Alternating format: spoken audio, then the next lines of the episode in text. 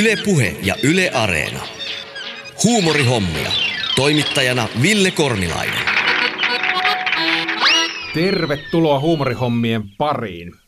Mun nimi on Ville Kormilainen ja tässä jaksossa jutellaan vähän, vähän televisiohuumorista ja tietysti huumorista yleisestikin ja sivutaan varmasti myös stand-upia. Television liittyen mä tein oikeastaan joku aika sitten päätöksen, että vähennän television katselua, mutta ihminen on älyttömän hyvä keksimään tekosyitä.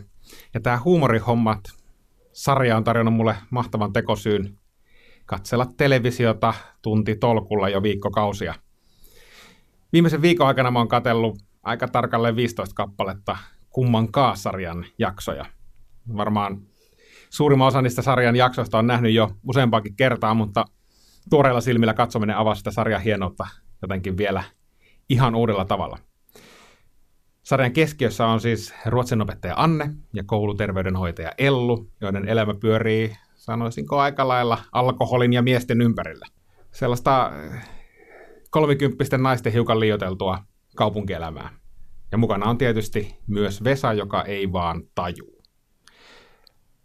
Sarja kuvattiin jo, mullahan on siis mahtavat Wikipedia-lähteet, joita avoimesti siteeraa ja ylpeänä niitä kehuskelen, mutta sarja kuvattiin jo vuonna 2001, mutta ensiesitys nähtiin vuonna 2003 ja toinen tuotantokausi vuonna 2005. Ja se on ihan mieletöntä, miten jengi rakastaa sarjaa edelleen. Kysyin eilen Facebookissa, mitä tulee mieleen kummankaan sarjasta. Ja kymmenessä minuutissa kommentteja tuli siis valehtelematta yli 30. Ja tätä nauhoitusta tehdessä ollaan varmaan jo kohta sadan paremmalla puolella. Suuressa palatteanteessa oli naisia, mutta joukossa oli paljon, paljon myös miehiä, ja se palautteiden positiivisuus oli niin jotain ihan käsittämätöntä.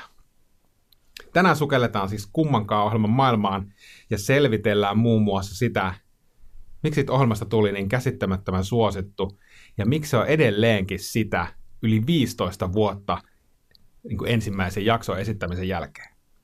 Mulla on vieraana tässä jaksossa näyttelijä Heli Sutela, joka muistetaan siis kummankaan sarjan Anne Nyberin roolista ruotsin opettajana. Sutela on näyttelijä ja stand-up-koomikko ja 17 vuoteen on mahtunut yli 2000 maksettua stand-up-keikkaa, eli esiintyjä. Myöskin, joo, kiitos. Esiintyjä myös. Näyttelijä, stand-up-koomikko ja esiintyjä Heli Sutela. Tervetuloa huumorihommiin, Heli. Kiitos. Ja tuohon mä haluaisin vaan lisätä sen, että mehän tosiaan Minnan kanssa myös kirjoitettiin se, että käsikirjoittaja on nyt ollut se, mitä mä oon tässä lähi, lähivuosi tai parin viime vuoden aikana eniten varmaan näyttelemisen ohella tehnyt. Kyllä. Kaikki jaksot oli teidän kirjoittamia, Kyllä. Niin? Kukaan ei, muu ei ole kirjoittanut siihen sanaakaan, paitsi minä ja Minna. Loistavaa.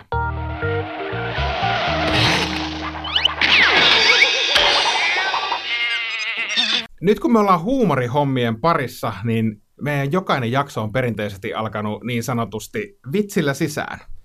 Heli, pystytkö kertomaan vitsin?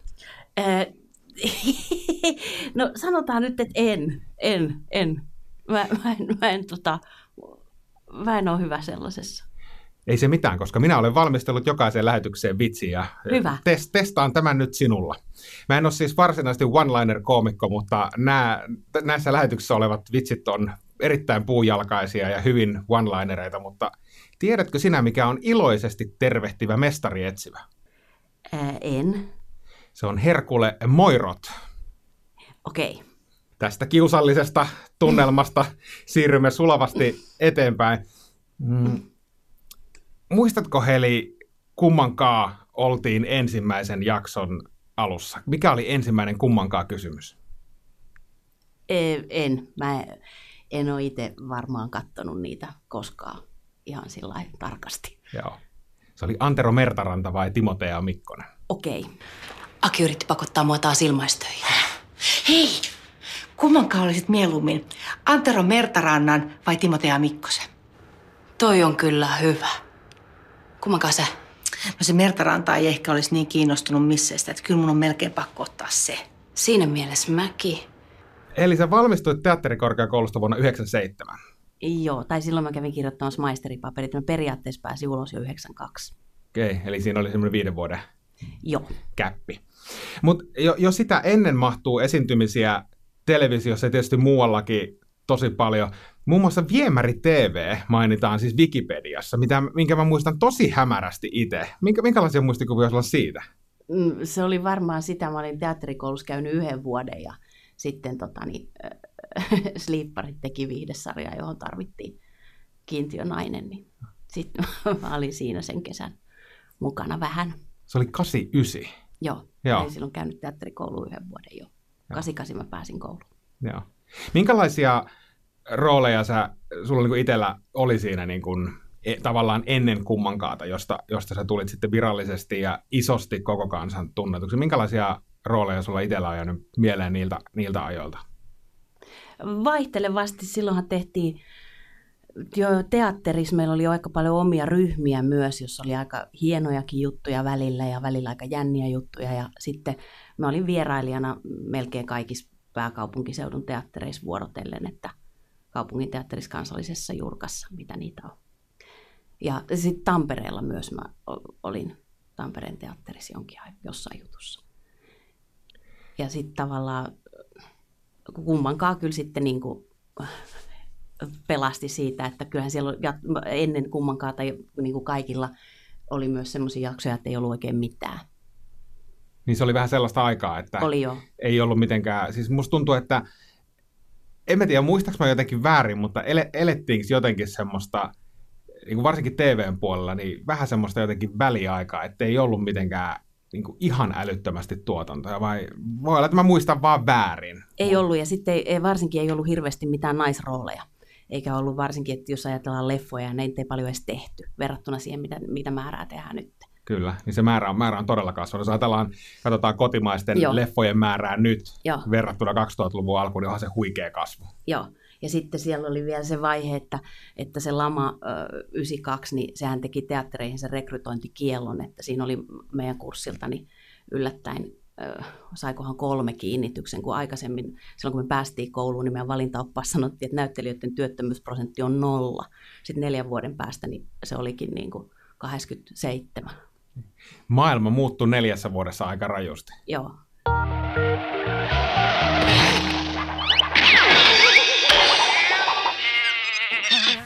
No sitten kummankaan tuli jossain vaiheessa, joka oli siis täysin, niin kuin jo aikaisemmin mainittiin, täysin sun ja Minna Koskelan käsikirjoittama juttu. Mistä se sai alkunsa? Se sai alkunsa siitä, että me, siitä oli varmaan, se on ollut 95, se on ollut, siinä oli monta vuotta ennen kuin se, sitä edes vietiin mihinkään, että me ruvettiin kirjoittamaan niin kuin kohtauksia, mitä olisi hauska näytellä. Se oli me ainoa idea. Eikä me heti tajuttu edes, että se voisi ikinä mennä läpi. Et me varmasti ensimmäisenä, mitä me kirjoitettiin, me kirjoitettiin ilmaisen viinan bileet et tarjoile.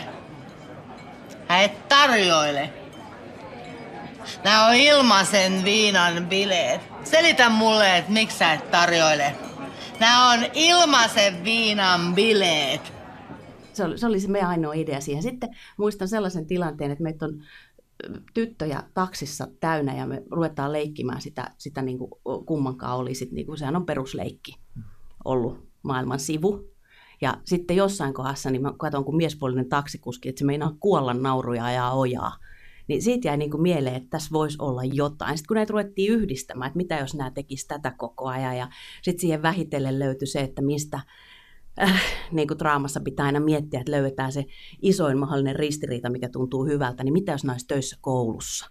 Ja sitten sieltä tavallaan lähti niin kuin rakentumaan tämä, tämä kaikki. Ja, ja tota, tosiaan me tehtiin se, me tehtiin se niin kuin sanasta sanaan kaikki vain kahdestaan ja siihen ei siihen kässäriin puuttunut kukaan.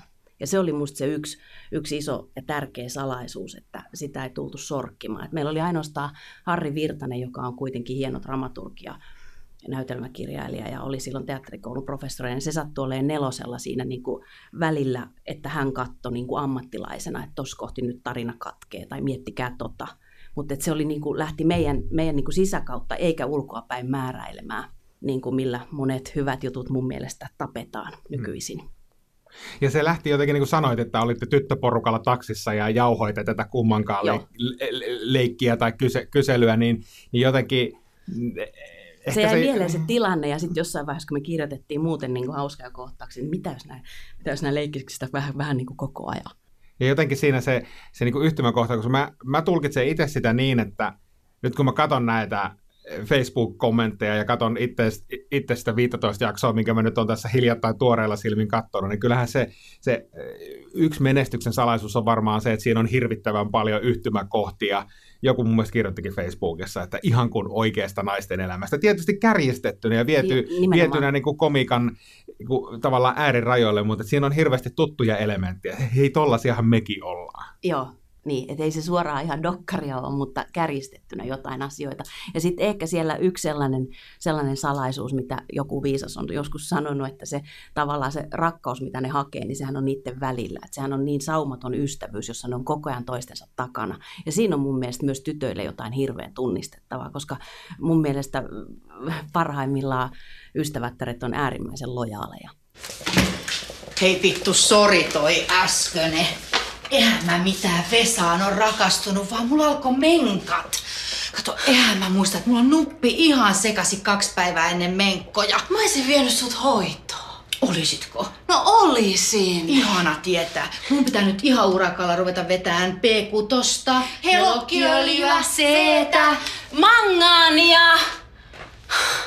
Kyllä, ja se, se jotenkin näkyy mun mielestä ainakin yhdessä jaksossa hirveän hienosti, kun en nyt muista oliko se Anne vai Ellu, joka lähtee jonnekin koulutukseen ja he joutuvat olemaan Joo. erillä toisistaan, niin sehän on niinku, se on jo vähän nolo.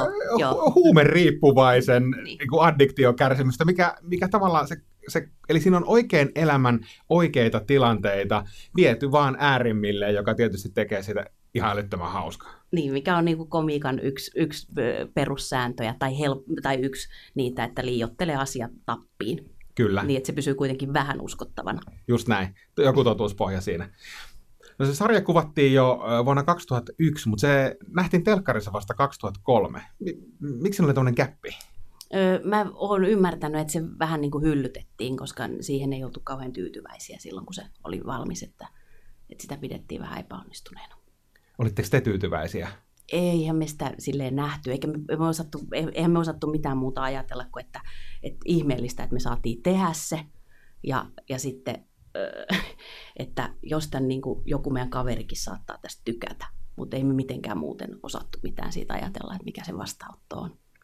Minkälaisia ne teidän käsikirjoitussessiot oli Minnan kanssa?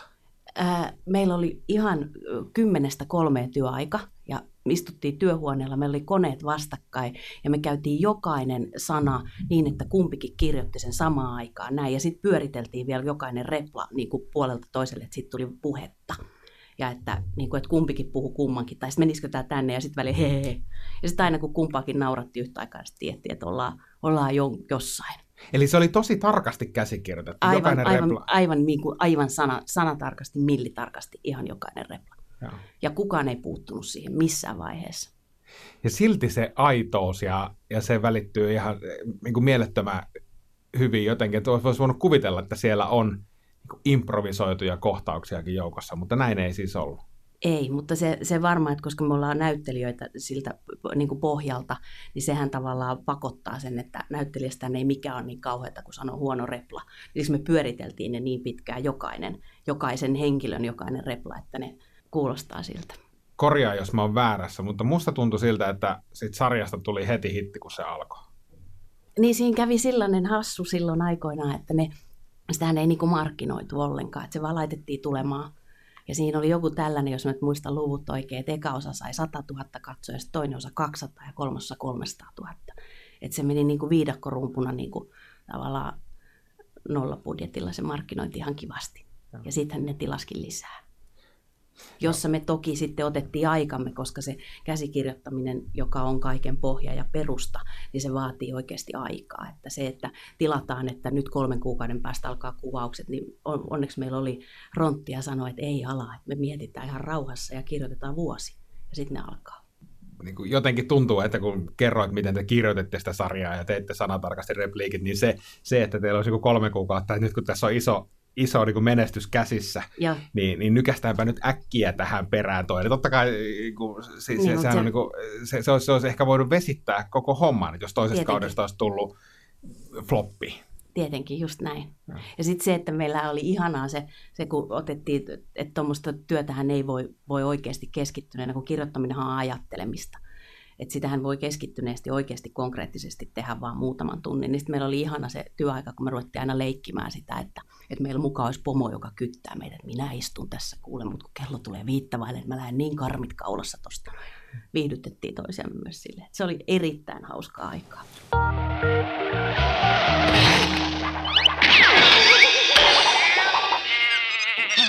Mutta jos ne yrittää tasapainoista parisuudetta niin, tai jopa ehkä muodostaa perheen, niin mä suosittelisin, että Merja, vaikka sitten ihan Vesan vastusteluista huolimatta, niin tutkiskelisi hieman lapsuutta ja yrittäisi niin sitä kautta ymmärtää.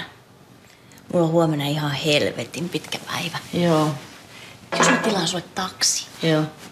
Joo, ja niin kun keskittynyt kirjoittaminen, niin sehän on, totta kai se rupeaa jossain vaiheessa puuduttaa, ja varmaan rupeaa katsoa kelloa välillä. Tai siis se, se, tai siis on aina päiväkohtaisesti silleen, että, että on niin paljon muuta ihanaa, mutta ei se itse duuni, ei meistä oli aina, se, se oikeasti luotiin yhdessä se koko maailma siinä, siinä niin kuin kirjoittaessa. Ja, ja, se, ja, ja se, mitä mä en voi liikaa korostaa, että sitä ei sen jälkeen sorkittu. Koska se on aika muodikasta nykyisin, että tulee rahoittajaa tai tuottajaa tai sellaista, jossa, jossa niin kuin ihan näin käsikirjoittajien pikkujouluista voin paljastaa, että suurin osa kirjoittajista itkee sitä, että niiden ideat sorkitaan ja ne ei oikein uskalla puolustautua, koska se on, tämä on jännä asetelma, että se, kenen ideoiden varassa koko ala lepää, niin ne on aika aliarvostettuja tässä hommassa, eli kirjoittajat. Tarjontaa on paljon ja muuta, että ehkä se on sitten se, että okei, kyllä sinä saat sorkkia tätä, että minä varmasti saan edes jotakin tästä menemään läpi, mutta se on tosi surullista. Se on hirveän surullista. Ja se, se on niin kuin se, mitä pitäisi tavallaan siellä puolella tajuta, että, että se, kuka sitä on miettinyt, niin se hakee jotain ja anna, antaa sen hakea. Ja sitten jos sitä pitää jonkun auttaa, niin mielellään joku ammattilainen, niin kuin dramaturgi tai joka, joka tajuaa, joka osaa ylipäätään lukea tekstiä. Tosi Kaikilla, kaikillahan on ideoita ja mielipiteitä toisen valmiiseen juttuun, jotka, jotka sitten vaan tulee aina tavallaan mieleen, että miksei ne sitten kirjoita itse. Niin, ja se on hirveän helppo heittää sieltä sivusta, että hei, entä jos tässä olisikin näin, tai entä jos tämä sanoisi näin, kun se, että et ikään kuin tekee sen koko duunin. Että et, sähän oot nähnyt hirveän, hirveän sepä vaivan se, sepä siinä. se, että sen, ja mihin, mihin kaikki liittyy ja mitkä, ja sitten osa niistä asioista on niin vaistonvaraisia, että tietää vaan, että ei kun tämän pitää mennä näin. Se, se olisi ihan hirveän tärkeää, että siihen saataisiin joku, että se menisi oikeasti läpi, että ne, ketkä sen on ajatellut, niin niillä on kyllä, niitä kannattaa kunnioittaa. Ehdottomasti näin. Ja maksaa enemmän rahaa, niin niillä on aikaa niin kuin miettiäkin niitä. Se on toinen asia sitten vielä, jos käsikirjoittajien puolesta puhun. No ehdottomasti puhutaan ja, ja tietysti me halutaan hyvää, hyvää huumoria, niin kuin tietysti kaikkea muutakin käsikirjoittajien kynästä, kynästä nähdä, mutta jotenkin toi esimerkki siitä, että et eka, eka tuotantokausi tulee 2003. Me otetaan tähän nyt vuosi aikaa, että me saadaan kirjoitettua paras mahdollinen. Sehän on, niinku, sehän on ideaali tilanne, sellainen pitäisi olla aina, että ei lähde kiireellä ikään kuin toisintaan jotain menestystä, jos sellaista on tullut. Joo, joo, koska se, se, siinä ei enää niin kuin mieti silloin, äh, silloin sitä, että, ko- että miten, tota, miten tästä äkkiä ai, rahat saisi heti ja näin, niin se ei, se ei ole siinä vaiheessa merkittävää, koska se on niin paljon mun mielestä merkittävämpää tehdä niin hyvä kuin pystyy aina.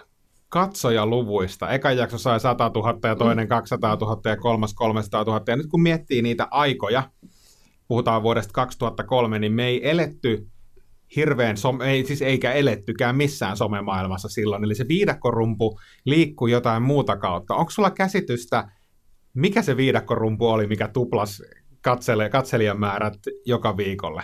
Puhuttiinko siitä baareissa vai keskustelufoorumeilla vai, vai, vai mitä, mitä siinä tapahtui? En mä tiedä, oliko jotain keskustelufoorumeita, mä en edelleenkään käy sellaisilla, mä, en, mä on tästä, mä oon jotenkin allerginen, mä oon todella irti kaikesta tollasesta. Mä en tiedä. Joo. Tota mä en osaa vastata, koska se oli, se oli lähinnä ihmeellistä, että, että tuli semmoiset niin tuntemattomat ihmiset, vaikka vanhemmatkin, oli silleen, että jes, se oli hyvä. Ja me, me, me oltiin lähinnä ihmeissämme, koska se ajatus oli kyllä, että, että okei, me, meitä itseä voi, ei muutamia meidän kavereita naurattaa, mutta ei sitä sen muuta ajatellut. Vesa, kun sä pyörit siellä yliopistolla, niin voisitko hommata samalla niin kaikki mahdolliset opiskelutiedot yhdestä Tarja Markkasesta? Mitä vittua? Mitä sä niillä teet? No tarvin yhteen synttärikronikkaa yhdelle Pirkolle. Ai terveydenhoitajalle. Koska toi Vesa oikein lähtee? Vesa hei, jos sä hoidat tän, niin saat pullon Santa Digna. Mut kiitos. Tää oli tässä. Hei hei. No helvetin vaikeetahan tää oli ja raskasta. Ja ton takia kannatti hakea puoli tuntia autolle parkkipaikkaa, että ole hyvä vaan. Hyvää viikonloppua. Kuinka sä oikein jaksat tota Vesaa, kun piti oikein näyttää, että hän osaa? Vesa on niin lapsellinen. Kuinka nopeasti sen sarjan alettua niin sulle, sulle ja, ja tota, Minnalle selvisi, että hitsi viekö, että tässä taisi tulla rakennettua ilmiö? Ei sitä tollain ajattele. Kun se, Ei- ei tietenkään, mutta siis, että se, että- En mä, en mä vieläkään osaa tolleen ajatella. Ei, tai siis, et, no, sen, no, no okei, nyt mä osaan ajatella sen, jos mä mietin oikein rehellisesti taaksepäin, että kyllähän se sen pelasti, että en mun sen jälkeen ole tarvinnut olla työtön. Ja se on aika niin kuin mieletöntä olla naisnäyttelijä Suomessa ja semmoinen tilanne. Että kyllä se, se auttoi siihen, että kun mä silloin rupesin vähitellen esimerkiksi harjoittelemaan stand-upia, niin, äh, niin kuin pojat sanoivat, että kiva ottaa heli mukaan keikoille, koska tuvat on aina täynnä. Niin mä tavallaan pääsin silloin harjoittelemaan sitä aika paljon. Vähän sanotaanko ei niin valmiinakin, vähän aika isoissakin areenoissa silloin ihan 2000-luvun alussa. Niin kyllähän se, se auttoi siihen ja se avasi kaikkia muitakin mahdollisia ovia kyllä, että mihin pääsi mukaan. Et hirveet säkä, en mä muuta osaa sanoa siitä.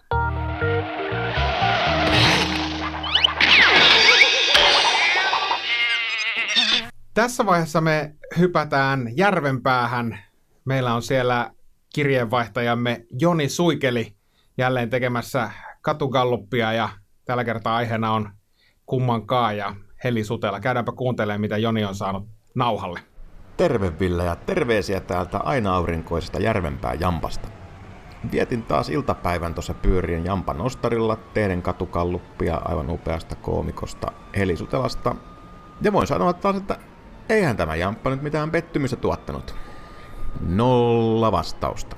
Nolla vastausta. No mä muutin sitten vähän taktiikkaa ja menin tuohon lähikuppilaan kyselemään. Ja eihän sielläkään nyt paljon oikeastaan ihmisiä ollut, että muutama mies siellä yksittäin istui pöydässä. Oli siellä kyllä yhdessä pöydässä sitten kaksi pariskuntaa sitten. Tainneet viettää siellä jo useamman hetken kyllä. Ja he kyllä suostuvat juttelemaan, mutta ei tääkään nyt mennyt ihan niin hyvin kuin piti mennä. Että eihän he ihan Heli Sutelaa kyllä tunteneet yhtään, mutta sitten kun sanoin, että kumman kaasarja, niin yksi heistä sitten nosti päätään ja sanoi, että ai Anne Nyyperi. Ja mun, mun on pakko myöntää nyt, että hetken aikaa piti miettiä, että kuka helvetin Anne Nyberg. Kunnes muistin, että niin totta tosiaan, tämähän oli Heli Sutelan roolihahmo tuossa kummankaan sarjassa. Ja ei se kalluppikaan kyllä sen jälkeen oikein luonnistunut siitä, että ainoastaan siitä sitten nämä kaksi naista, pariskuntien naiset alkoivat keskemään juttelemaan, että no kummankaan sä olisit ton lähikaupan kassan vai naapurin perä? Ja aina vastaus oli naapurin perä, joka sitten vielä tiivistyi siihen Vesa ei taju. Tätä meni sitten tommonen vartin verran mä jaksoin kuunnella, kunnes sitten huomasin, että tämän toisen vastaajanaisen miehen nimi oli Vesa, ja Vesa istui siinä samassa pöydässä, ja Vesa ei kyllä tajunnut, mikä homman joju oli, että en mä tiedä. Ville, ihan oikeesti. Onko siitä hommasta kuulunut mitään? Ovatko he soitelleet sieltä Kuopiosta? Voit sitä oikeasti vastaa niihin viesteihin, hei. Tää rupee niinku turhauttaa aika paljon. Soita mulle, please. Soita mulle. Kiitoksia Joni sinne Järvenpäähän. Tämä oli yhtä kiusallinen katugallup kuin aina ennenkin. Meidän täytyy ehkä vaihtaa kirjeenvaihtajaa tuleviin jaksoihin. Jatketaan Heli Sutelan kanssa vielä kummankaan sarjasta juttelemista. Kummankaan oli aika lailla alkoholin ja miesasioiden sävyttämää sekoilua, niin mitä, mitä sä ajattelet? Sä, sä viittasitkin jo taksimatkaa tyttöjen kanssa ja siellä tuli kummankaan. Niin kuinka paljon sarjassa on oikeaa Heliä ja oikeaa Minnaa? En mä tuommoiseen osaa kyllä sanoa muuta kuin, että ne on fiktiiviset henkilöt. Se, se tavallaan se ystävyys meillä oli silloin ehkä niin kuin siellä pohjalla aika samanlaista. Mutta että ne, meillä oli kyllä tapana aina sanoa haastatteluissa ja pidetään kiinni siitä edelleen, että kaikki on keksittyä, mikä mm. ei ole totta. Mutta se ystävyys myös paistaa sieltä niin kuin todella vahvasti läpi, se semmoinen, se on vähän erilainen ystävyys. Mä mietin, mietin esimerkiksi sitä, että, että aina kun yritetään halata, niin se on jotenkin semmoinen kiusallinen, että eipä nyt kuitenkaan halatakaan. Niin se on, ja sitten se on ihana siitä, että, että tavallaan siinä, siinä sarjassahan ei kosketa muutenkaan. Si, siinä on yksi ainoa kerta, kun tota vanhaa kurssikaveria, niin Juha Veijosta, niin jotenkin tämä nuolee. Mutta missään muussa kohti siinä, siinä pidetään aika hyvin huoli siitä, että semmoinen kiusallinen kähmintä, mikä saattaa olla varsinkin nuorella näyttelijällä joskus turhankin tuttua, niin se on otettu pois siitä. Totta. Noin, noin mä en ajatellutkaan. Mä aina kiinnitin huomiota vaan vaan tota, Annen ja Elun niin, jotenkin se semmoisen... Niin, mutta se, on, se, se joku, joku sellainen niin kuin vaivaantuneisuus siinä on myös hirveän tunnistettavaa, koska on paljon ihmisiä, jotka ei ollenkaan sovellu tähän eurooppalaiseen halailukulttuuriin, joita oikeasti ahdistaa se. Joo, ja mun mielestä pitäisi, siis halailullehan pitäisi ylipäänsä laittaa jotkut säännöt. Että me tiedetään tästä tasan tarkkaan, että koska halataan ja koska ei. Koska kiusallisin tilanne on se, että jos et sä kerta kaikkiaan tiedä, että kuuluuko tässä halata vai kätellä. Niin, se on yksi asia. Ja sitten toinen on se, että se ei vaan kaikille sovi. Niin se, mä luulen, että sitä myös ihmiset tunnistaa siinä. Koska mä ottaa käyttöön semmoinen, hei, halailumerkki. Nimenomaan. Minua saa halata. Tai, tai älä, älä tule halaamaan. Koirilla on semmoinen, vihaisella koirilla on semmoinen keltainen nauha. Niin. Kuulostaa hyvältä. Joo, tämä, tämä me lanseerataan käyttöön. Me rupean myymään niitä nettikaupassa. Moni tuolla mm, netissä kyselee, että sitä sarjaa olisi toivonut lisää ja voiko sitä olisi ollut useampi tuotantokausi, mutta jotenkin ehkä nyt jälkikäteen miettii, että se kaksi tuotantokautta taisi olla aika optimaalinen mitta tolle sarjalle. Ehkä niin jotenkin täydellisen mittainen. Miten sä itse ajattelet?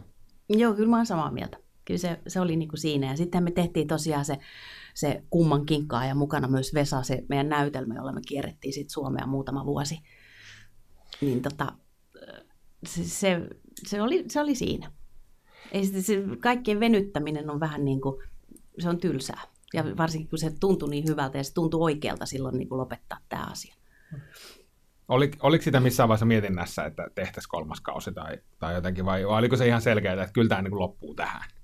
E, kyllä se taisi olla aika selvä. Mä en oikein edes tarkkaan muista. Se vaan tuntui, että no niin, tämä oli tässä. Sitten pitää keksiä jotain muuta. Ja tokihan se sitten, sitten on vielä sen näytelmän muodossa niin sitten vuosia myöhemmin. Joo, Oli. sarja ympäriltä tehtiin tosiaan, taisi olla 2010 alkaen. Joo. Ja sitä esitettiin siis 500 kertaa.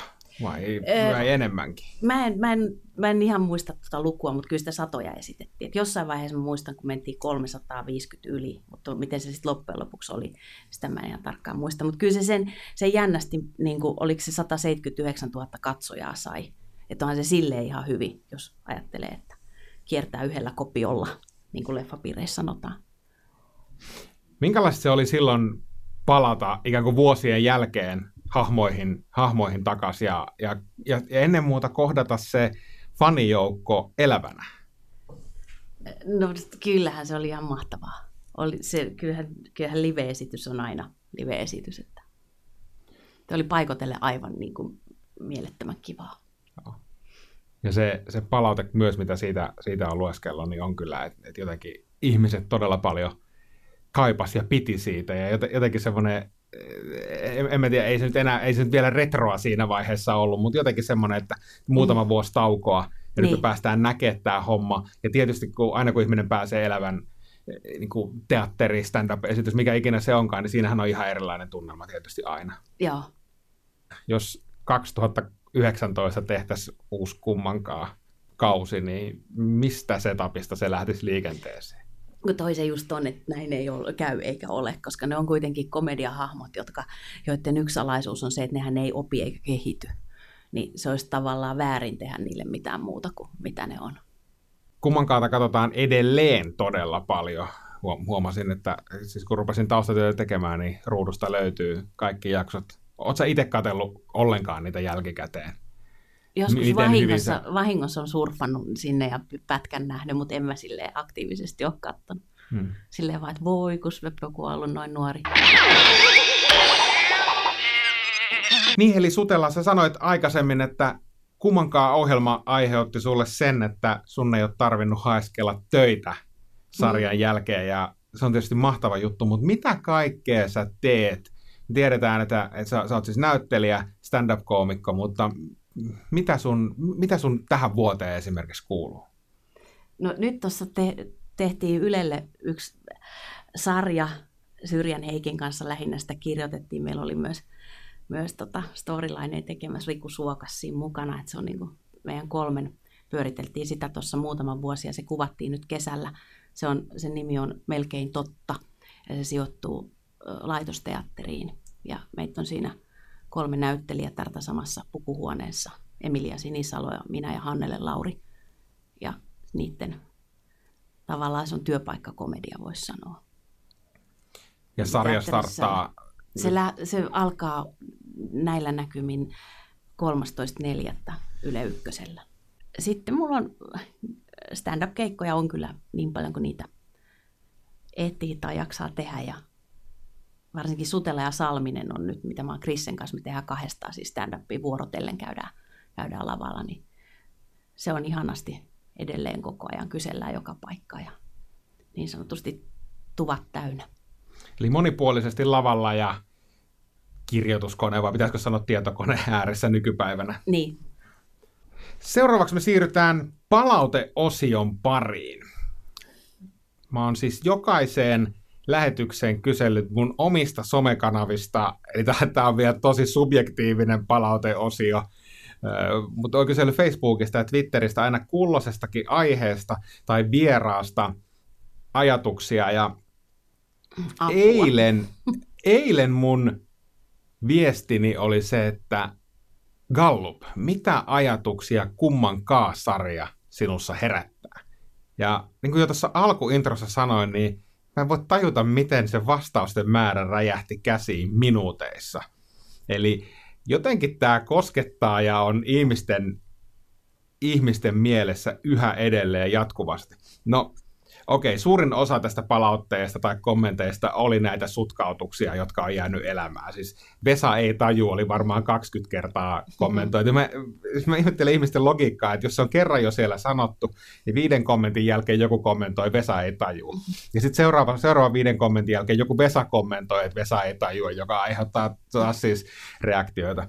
Sitten oli muutamia muita superhauskoja sutkautuksia. Onko sun isä ja äiti serkuksia, kun en taju yhtään, mistä sä puhut? Ja Vesa on niin itsekäs ja näitä näit tuli tosi paljon. Kuinka paljon sä itse kuulet näitä heittoja? Kuinka, paljon, kuinka paljon sulle heitetään näitä, näitä juttuja? Ja, ja miten sä ajattelet tätä sutkautusmaailmaa? Siellä on, siellä on jäänyt siis käsittämätön määrä one-linereita elämään. Vaan toi hirveän imartelevaa kyllä, että se on mennyt tolleen, mutta en, enhän mä niitä tietenkään kuule. Ei, ei, mun mielestä ihmiset kauhean kivasti, jotkut voi käydä kiittämässä tai sillä kehumassa, mutta ei, ei varsinkaan Helsingissä, niin mun, mulla on, ei ole mitenkään sellainen olo, että kukaan edes mitenkään tunnistaisi. Hmm. Täällähän on tapana kävellä niin, että ei katsota. Me suomalaiset ollaan hirveän kohteliaita. Se on niin musta kiva. Usein, kyllä. Se on musta, mä tykkään siitä. Joo. Mä oon joskus huomannut siis, No Helsingissä varsinkin niin tilannehan on hyvin, hyvin helppo, mutta sitten kun on joskus maakunnissa ollut jonkun julkisuudesta tutun kaverin kanssa ja satutaan perjantai-iltana kymmenen jälkeen menee baariin, niin se on kyllä semmoinen paikka, minne ei pitäisi, pitäisi mm-hmm. mennä, että siellä, siellä kyllä heittoja kuulee. Mutta se on jotenkin mahtavaa, että siitä, siitä sarjasta jäi, jäi näitä eläviä lauseita, jotka kiertää muuten nettimeemeinäkin. Sä olit ennen lähetystä hiukan huolissaan, että mitä tässä palautteessa tulee, mutta se, että kritiikkiä ei tullut juurikaan. Siis sellaista niin negatiivista palautetta ei, en, en niin kuin löytänyt, löytänyt oikeastaan juuri lainkaan. Jonkun verran oli kommentteja tyypeiltä, jotka ei ole ikinä nähnyt koko sarjaa, Joo. mikä, oli, mikä on niin tietysti ihan selvä, mutta muuten pääosin niin kuin aika mahtavaa palautetta. Sä sanoit, että, että jonkun verran ihmiset käy kiittelemässä kiittelemässä, mutta kuinka paljon muuten, muuten tuosta sarjasta vielä niin kuin 15 vuoden jälkeen tulee palautetta? No kyllä, aina välillä, välillä että, että voisiko sitä tulla lisää. Ja sitten mä oon silleen, että niin mummon kikkaa, kyllä joo, ja hehe. Osaatko ajatella, mikä tekee niin kuin tietyistä kummankaan jaksoista sellaisia, että ne painuu jotenkin mieleen? Onko se esimerkiksi tämä ilmaisen viinan bileet, jossa ollaan siis ihan holtittomassa kunnossa? Onko se se humala vai ei, ei sekään oikein selitä sitä ehkä ihan täysin, että ne jää niin kuin elämään yli muiden? Niin kuin mä en oikein tiedä. Ehkä, ehkä siinä on joku toi, tollainen asia on pohjalla, että äh, sehän, miten fiktiossa on totuttu naiset kuvaamaan, niin sehän on aika jännän siloteltua ja se useimmiten nähdään jonkun miehen silmin. Eli siinä on niin kuin tärkeintä se, että, että miten ja kenen se on. Ja kun tässä ei niin kuin periaatteessa nämä niin kuin leikkii koko aiheella, että olisiko ne kenenkään, niin se, on tota, se voi olla sellainen, mikä, mikä, mitä ihmiset on kaivannut tai mitä ne haluaa nähdä. Että ne on enempi niin kuin sillä ihmisiä, hmm. eikä niin kuin, sukupuolensa edustajia, niin kuin fiktioissa valitettavasti edelleenkin on usein naiset. Ja silloinkin, kun niistä, niistä tehdään toimijoita, niin niistä tehdään jotenkin niin täydellisiä tai sellaisia, niin kuin, tiedätkö, että noihan on tavallaan hirveitä luusereita ja silti hirveän itsetuntoisia. Ja mä luulen, että se on joku semmoinen, mitä kanssa niin kuin, on ihana katsoa. Et jos, et jos naisessa on joku vika, niin sehän niin kuin joko dissataan tai sitten se parannetaan. Mutta ei nämä muutu miksikään. Se on se... Niin kuin aika sisäkautta syntynyt, koska me ollaan Kyllä. kirjoitettu se aika niin kuin vaistonvaraisesti näin, että mitä meistä olisi hauska näytellä, mitä meistä olisi hauska itse katsoa. Kyllä. Ja se on se ainoa, ainoa kriteeri, eikä se, että, että mikäköhän kohderyhmä tai jotain tällaista niin kuin absurdia, koska ne, nehän on aina niin kuin yläpuolelta nähtyjä asioita. Tai miten me nämä hahmot esitetään, miten me Anne Nyberi esitetään tai Ellu, tuodaan, niin, tuodaan no toi, toi on sitten taas näyttelijän työllä, niin kyllä siis sitäkin saattaa olla, mutta mä tarkoitan se sisältö, mikä kuuluu käsikirjoitukseen. Että se, sen maailman luominen on niin, kuin niin sisäkautta lähtenyt, että mitä me itse halutaan katsoa tai mikä meitä itseä naurattaa. Hmm. Ja, ja tietyllä tavalla se, se aitous ja, ja se ehkä tämä, mitä käytit sisältäpäin lähtöisin, koska te olette itse luonut ne hahmot, itse ollut niin. tekemässä sen prosessin. Kukaan muu ei ole niin. Saanut sörkkiä sitä käsikirjoitusta, ja sitten menette vielä itse ammattinäyttelijöinä ikään kuin hyppäätte siihen itse kirjoittamaan tekstiin, niin totta kai siitä tulee Joo, ja, sitten, ja sitähän ei voi väheksyä, että onhan siellä siis sit se ryhmä, toihan on aina kuitenkin ison porukan tek, niin kuin yhteistyötä. Et toki siellä pitää olla niin kuin hyvä ohjaaja, joka tajuaa, että millaiseen kuvaan nämä kannattaa laittaa, ja, ja hyvä kuva, joka osaa valaista, määrätä ne kauniisti, ja, ja kaikki, niin kuin jos ajatellaan puvusta, että kaikki nämä on ollut niin, niin kuin, tavallaan tsäkällä nappivalintoja, että miten, että et yh, sillähän se on yhteistyö, mutta se pohja on tavallaan meidän luoma. Kyllä, pohja ja, ja ydin, ja, ja sitten niin, siihen rakennetaan työryhmä päälle, Joo. jonka kanssa kaikki asiat onnistuu.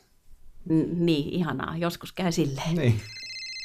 Kuule, mulla taitaa soida nyt puhelin. Sopiiko, että mä vastaan? Toki. Joo, tää on vähän oloa, koska nämä soi aina tässä mun lähetyksessä, mutta se on äiti, niin mä vastaan. Kuule äiti, mä oon tässä just nauhoitusta tekemässä, niin, niin voidaanko soitella myöhemmin? Niin Heli Sutela, kumman, kummankaan ohjelma. Niin no et tiedä, koska ei Suomussalmella näkynyt nelonen silloin, kun se ohjelma tuli.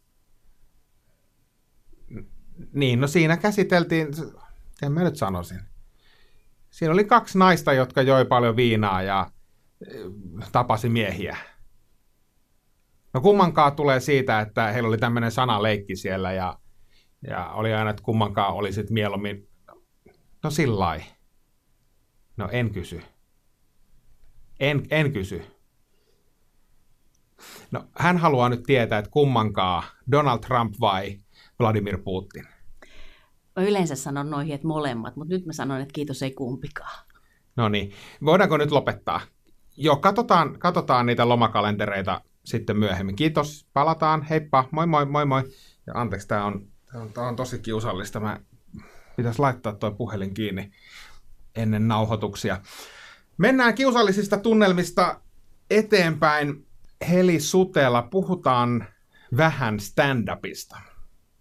Sä oot tehnyt 17 vuotta stand-upia, yli 2000 maksettua keikkaa ammattilaisena. mikä susta on muuttunut stand-upissa siitä, kun sä aloitit tähän päivään asti? No ensinnäkin on muuttunut se, että meitähän aloitti silloin porukka, jotka sai aika rauhassa harjoitella muutaman vuoden. Et silloinhan kukaan ei ollut vielä ihan hirveän hyvä niin kuin koko ajan. Että oli, kaikki oli niin kuin, eh, niin kuin kaikki on alussa, että ne on kauhean epätasaisia. Ja tavallaan se, se ammattimaisuus, mitä ne, nyt voi luottaa, että sitten kun kaikki oli harjoitelussa jonkun 5-7 vuotta, niin sittenhän voit luottaa, että kyllä se hoituu aina. Ja että ne tavallaan keikkojen välillä ei ole niin suurta eroa kuin kaikilla, niin kuin sadan ensimmäisen keikan kohdalla kaikilla on. Mikä on seuraavaksi muuttunut, niin yleisö tietää, mitä tämä on. Koska silloin oli monesti tilanteita, että mistä on kyse, että mitä apua miksi tuo tyttö puhuu tuollaisia. Mutta nyt, nyt ihmiset tietää, mistä on kyse ja huomaa vaikka yksityiskeikoilla, niin ää, ne oikeasti, jos on vaihtoehtona, että mihin ihmiset, mitä ne menee katsomaan tai mitä ne tekee, niin ne pakkautuu penkkiriveihin katsomaan, jos ne tietää, että siinä tulee stand-upia. Että se, et sitten niin ihmiset, sillä on hyvä maine. Stand-upista pidetään ihan niin kuin läpi Suomen. Se on, se on kyllä totta ja se on, se on muuttunut. Mä mä oon varmaan ensimmäisiä kertoja ollut itse katsomassa stand-upia ehkä just 17 vuotta sitten. Jossain Helsingin keskustan On The Rocksissa, Joo. jossa oli, saattoi olla lavalla siis Andre Wikströmiä, Stan Saanilaa, Jalavan Pekkaa, tälla, tällaisia. Ja se oli aika UG-hommaa vielä siihen, siihen aikaan. Ei se, se, se niin ehkä lähti vasta nousemaan silloin, ja sitten alkoi tulla niin isompia klubeja ja muuta. Ja nyt kun katsoo katsoa, niin todella kyllä stand-up on löytänyt tiensä ihan joka kolkkaan Suomessa. Joo, mutta kyllä se, kyllä se yksi salaisuus niin kuin kaikessa on, että sitä pitää treenata. Ja nyt on riittävästi porukkaa, jotka on treenannut riittävän pitkää. Ja se justi, että me silloin saatiin aika pitkää treenata myös niin kuin keskenämme. Että se ei ollut heti niin äh, tavallaan kaikille kansalle tullutta. Miten sä ajattelet ylipäänsä e-, ehkä niin kuin stand-upia stand-upissa varsinkin, niin, niin miten huumori on muuttunut noina aikoina? Onko jotain asioita, mistä ei saa enää puhua, tai sa- saako ylipäänsä lavalla puhua, mistä huvittaa? Miten sä ajattelet sitä? Jenkeissä blokataan koomikoita yliopistoilta jo etukäteen, koska tiedetään, että, tai ajatellaan, että heidän materiaali ei sovi tänne meidän lavoille, niin, niin minkälaisia ajatuksia – tämä herättää? Onko huumori jotenkin kriisissä? Onneksi meillä ei ole ihan tuollaista niin jenkkitilannetta. Mä oon siitä kanssa lukenut ja kuullut, että no kaikki tietää, että on nykyisin se hirveän muotia loukkaantua asioista. Ja mun mielestä se on semmoinen juttu, joka kannattaa vaan ohittaa ja unohtaa. Kaikista asioista saa loukkaantua. Vaikuttaako tämä sun komedian kirjoittamiseen? Sun vaikuttaako tämä sun stand-upiin? Ee, ei, ei, ei se kyllä vaikuta. Mun mielestä on tota, kaikista mahdollisista asioista saa vitsailla, mutta mitä vaarallisempi aihe, niin sitä parempi se sun vitsin pitää olla. Ja silleen se tavallaan itse kritiikki on varmaan lisääntynyt koomikoilla. Ja sitten niin kuin tajuat jostain, että ei, ei, ole, ei ole tarpeellista niin kuin vaikka kuvata tällaista maailmankuvaa, että tavallaan pitää aina, mitä, mikä minusta on hirveän hyvä kysymys, kun tekee jotain, jotain tota huumoria, niin miettiä se, että kuka tässä on uhri. Ja jos se vaikuttaa siltä, että se uhri on sua pienempi tai tavallaan sun alapuolella tai kuuluu vähemmistöön tai näin, niin unoha se vitsi. Koska aina pitää potkia ylöspäin. Tai vielä parempi, mitä mä itse kannatan, niin tehdä se itselle. Eli niin kuin, että mun lähinnä kaikki jutut on enempi niin kuin itse ironisia se on musta oikea suunta. Tai, tai se sopii mulle. Mutta siis perussääntönä, mä esimerkiksi teatterikoulussa on pitänyt muutaman stand-up-kurssin ihan siis oppilaille, jotka to, toki valinnaisen, että siihen ei pidä kaikkia velvoittaa, mutta ne ketkä haluaa, niin toi on yksi sellainen asia, mitä on koko ajan yritän korostaa. Että älkää koskaan potkiko alaspäin, aina ylöspäin. Hyvä sääntö. Mulla on siis hirveän vähän kokemusta, mulla on takana ehkä 60 keikkaa, mutta mä huomaan aina, kun mä rupean kirjoittaa jostakin aiheesta, joka joka ei suoraan kosketa itseä tai, tai on niin ulkopuolinen, mm. niin mä, ne hirveän helposti mä hylkään ne aiheet ja mä huomaan, että, että okei, ehkä mun on kaikista helpoa, jos mä, jos mä lyön, lyön itteeni, puhun omista vajavaisuuksistani, tai luvan kanssa perheestä ja tämän tyyppistä asioista, niin silloin mä oon niin tavallaan turvallisilla vesillä. Ainoa, ketä mä loukkaan, niin on jotenkin niin kuin korkeintaan oma itseni. Joo. Niin totta kai siis, ei, eihän ole, ei semmoista sääntöä ei voi maailmaa tehdä, että jostain asioista ei saisi puhua, mutta sit pitää, siinä pitää olla tosi fiksu, siinä pitää olla tosi hyvä, että ne jutut on niin hyviä, että, että ne tavallaan lunastuu. Ja mitä, mitä vaarallisimmilla alueilla liikutaan, niin sitä parempi se jutun pitää olla. Jotenkin ehkä se ajatus saattaa olla ihmisellä, joka ei ole koskaan tehnyt stand-upia, on se, että no, tämähän on, tämähän on niin vapaata. Täällä ei ole rajoja, että täällä saa mennä tekemään mitä, mitä haluaa. Ja totta kai näin onkin, mutta silloin se vastuu on kuitenkin sillä koomikolla, että mitä sä, mitä sä suustas pääset. Eihän se ole mikään niin kuin vapaa, irrallinen vyöhyke, jonne voi mennä vaan ölisee niin kuin stand-upin varjolla vaikka jotain niin kuin rasi, rasistisia sutkautuksia. Se on just näin. Miten sä ajattelet stand-upia yleensä? Sä mainitsit mulle, kun keskusteltiin tästä nauhoituksesta, niin sä puhuit ammattilaisen ja open mic-koomikon eroista, niin, niin, niin mikä tekee ammattilaisen ja mikä, mikä erottaa ammattilaisen harrastelijasta? No varmaan se, että monet haluaa maksaa siitä, siitä tota, mitä sä teet, eikä siihen tarvita niin kuin kauheasti edes omaa markkinointia, vaan toi sisäinen, sisäinen kontrolli kyllä tällä alalla pelaa. Ja se on musta aika, aika hyvä mittari. Et vaikka tuntuu, että ei sieltä, sieltä niin kuin nouse, niin kyllä sieltä, sieltä niin kuin vuosittain aina, aina joku, joku niin kuin tavallaan nousee. Ja tämä on niin eri asia, mistä silloin kun me aloitettiin, niin me tosiaan, niin kuin mä sanoin, päästiin helposti harjoittelemaan keskenämme. Mutta nythän tilanne on ihan toinen. Että tavallaan ne, ne tota, jotka nyt aloittaa, niin sinne on se, se käppi on kuitenkin aika pitkä. Niin silloin kun te aloititte, niin siellä, kun ei ollut tekijöitä, ku, niin. kuinka paljon Suomessa oli stand-upin tekijöitä? Mitä? Kymmenen. kymmenen. Mm. Niin, niin, niin silloinhan se tarkoittaa sitä, että te olette tiivi, tiiviimpi ryhmä, Joo. ehkä treenaattekin yhdessä ja joudutte tietysti esiintyä jatkuvasti samoilla klubeilla, koska ei ole olemassa niin kuin, useita klubeja. Nyt jos katsoo kenttää, niin tässä, tässä maassa on niin kuin, satoja Aivan. harrastelija niin. koomikoita. Eikä se, eikä se musta ole muuten niin oleellistakaan, että onko näin vai näin, mutta musta se olisi hyvä aina jotenkin ilmoittaa yleisölle koska meillä on edelleenkin neitseellistä yleisöä, jotka luulee Open Mic Clubille tullessaan, tai tämä oli stand-up, että Herra Jumala, hmm. että olipa kauheata. Niin, tota, niin se, on, se olisi musta vaan niinku reilua, koska vieläkin löytyy niitä. Toki on sitten näitä, jotka seuraa meitä niinku koko ajan ja kuulee samat jutut miljoonannen kerran, mutta sitten on myös oikeasti löytyy vielä ihmisiä, jotka ei ole koskaan nähnyt livenä. Ja se on nimenomaan live-laji. Se on live-laji ja se on, se on itse asiassa yllättävänkin paljon on jengiä, jotka ei ole ikinä nähnyt stand-upia livenä. Me, mm. Meillä on oma, oma klubi tuolla Helsingissä ja, ja siellä joka kerta MC kysyy, että kuinka moni on ensimmäistä kertaa katsomassa stand-upia. Mm. Ja kyllä sieltä 60 hengen yle, yleisöstä 5-10 kättä nousee. Et, et stand-up on ehkä tuttu, se on tuttu mm. niin kuin TV-stä, tiedetään mistä on kysymys, mutta ei ole välttämättä koskaan oltu katsoa livenä. Niin. Ja sitten tavallaan, kun se ero, mikä on siellä siltä Open Mic Clubilta mennä katsoa semmoista, missä on niin kuin tasasta naurua se, se koko puolitoista tuntia, mitä se esitys kestää, niin, niin se on aika iso se hyppy. On.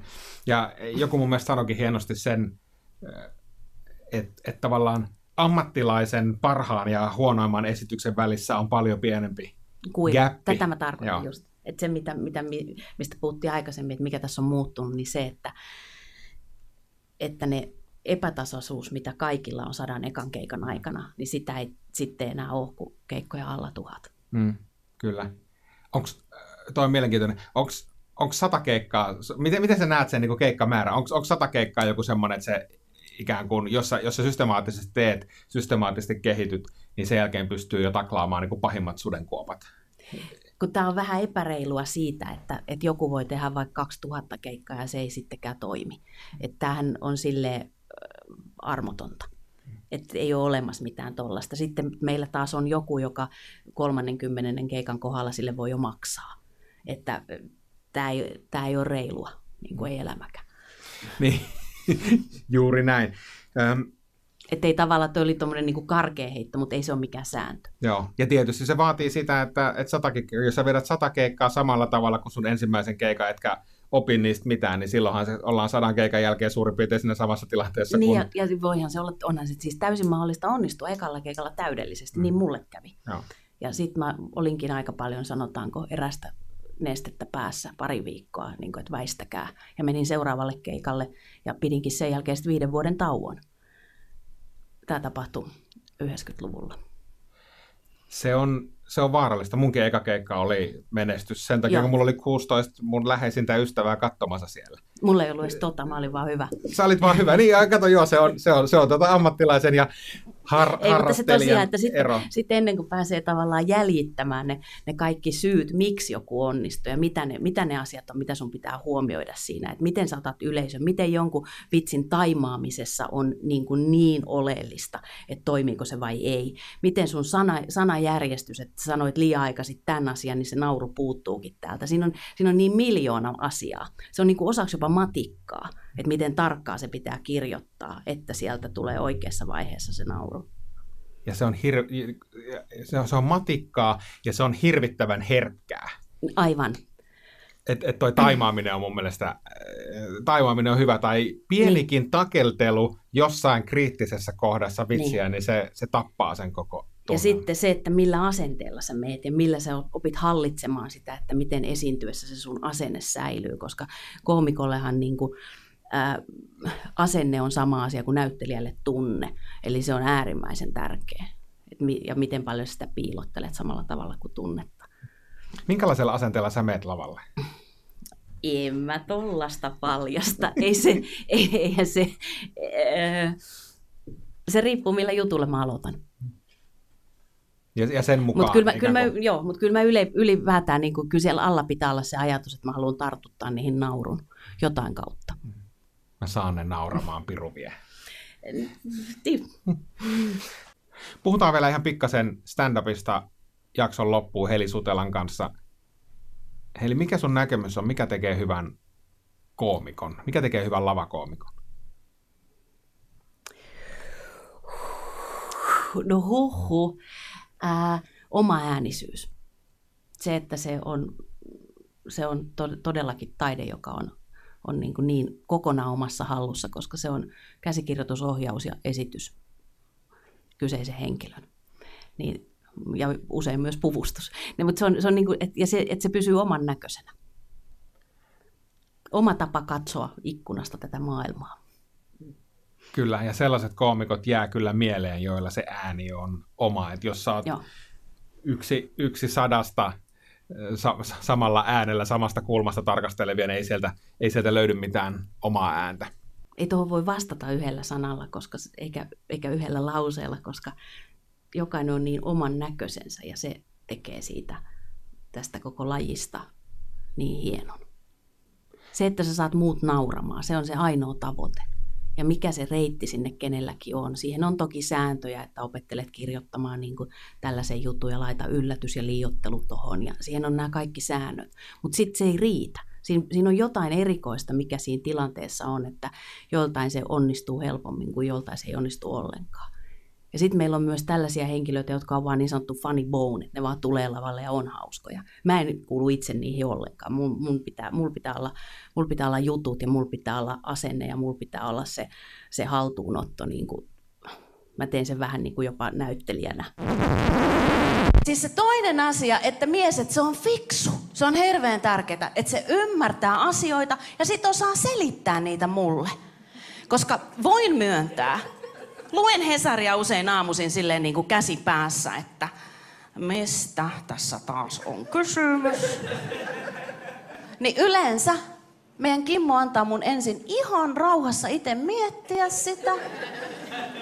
Ja se selittää mulle sen fingerporin.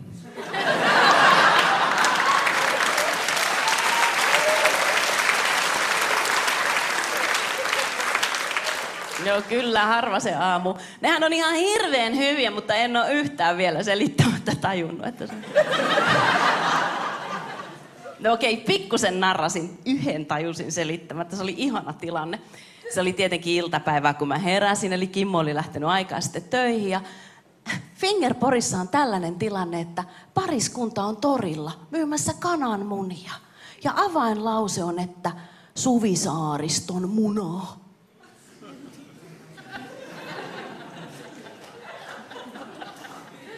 Minä selvitän tän itse. Siellä on Suvisaaristossa kanala. Avainsana todennäköisesti jotenkin muna. Mutta mikä on hauskaa? Sitten mä muistin, että Kimmo sanoi, että ala soita, jos se on jotain oikeasti tärkeää. Että nyt on niinku harvinaisen tärkeä palaveripäivä. Moi. Hei, äkkiä ihan vaan tällainen, että Suvi saa Riston munaa. Tiedätkö mitä? Nyt mä tajusin tän itse. Joo, onneksi olkoon, eli sä oot kaiuttimessa. Joillakin se pelkkä asteleminen lavalle riittää. Se, että sä, Niin, ei, mutta ei sekään riitä niin kuin pidemmälle, että se riittää siihen alkuun, että se on niin kuin mukana, mutta eihän se niin kuin riitä stand-up-esitykseen, että, että ei, se, ei se tavallaan, kyllä Hedbergkin on työnsä tehnyt sinne alle, vaikka sillä se on nyt ehkä tulee eniten mieleen tolla, ton tyyppisestä. Joo, siellä on se pohja ja sitten jos... Pohja jos ja sattuu, sen jälkeen hirveästi töitä, miten tämä oikeasti menee. Ja sitten se, se tavallaan, että miten paljon materiaalia pitää kirjoittaa, miten tarkasti sitä pitää kirjoittaa, niin se, että sä saat jonkun 20 minuutin setin aikaan, niin se tarkoittaa yleensä, että sinne on allekirjoitettu romaani. Että se on vain jäävuoren huippu, mitä sieltä voi käyttää. Ja sitten tavallaan se, että, että lähtee, lähtisi itse määrää, että teen tästä vitsin, niin se ei useimmitenkaan toimi niin, vaan sekin menee vaistonvaraisen taiteen kautta, että no tästä mä keksin, en mä voi muuta tehdä. Monihan ajattelee sitä, käy katsoa stand-upia ja ajattelee, että no toihan on helppo homma. Ja moni on tullut sanomaankin, kun itsekin kun on tehnyt keikkoja, että eihän toi, kun marssit vaan lavalle ja puhut, puhut viisi minuuttia hauskoja, mutta se, se työ, mikä, minkä se viisi minuuttiakin vaatii sinne taustalle, ja jotta siitä tulee hyvä viisi minuuttinen, niin sehän vaatii valtavan määrän toistoja. Eli Kyllä. Tämän lajin jotenkin hauska ristiriita on mun mielestä se, että tämä näyttää, tämän pitäisi näyttää lavalla hirveän yksinkertaiselta ja helpolta. Että sä nyt meet sinne vaan ja kerrot nyt näitä juttuja, Mitä mitä, sulle päähän... tuli just mieleen. Niin, mitä tuli just mieleen. Joo, ja- Kuitenkin taustalla on mieletön määrä duunia. Just näin. Eihän se silleen poikkea palettitanssista. Helpolta sekin näyttää. Tanssijat, tanssijat, hyvät tanssijat osaa hommansa ja hyvät stand-up-koomikot osaa hommansa. Just näin. Kiitoksia Heli Sutela ihan älyttömästi vierailusta. Tämä oli huumorihommia tällä kertaa ja me palataan jälleen viikon päästä asiaan.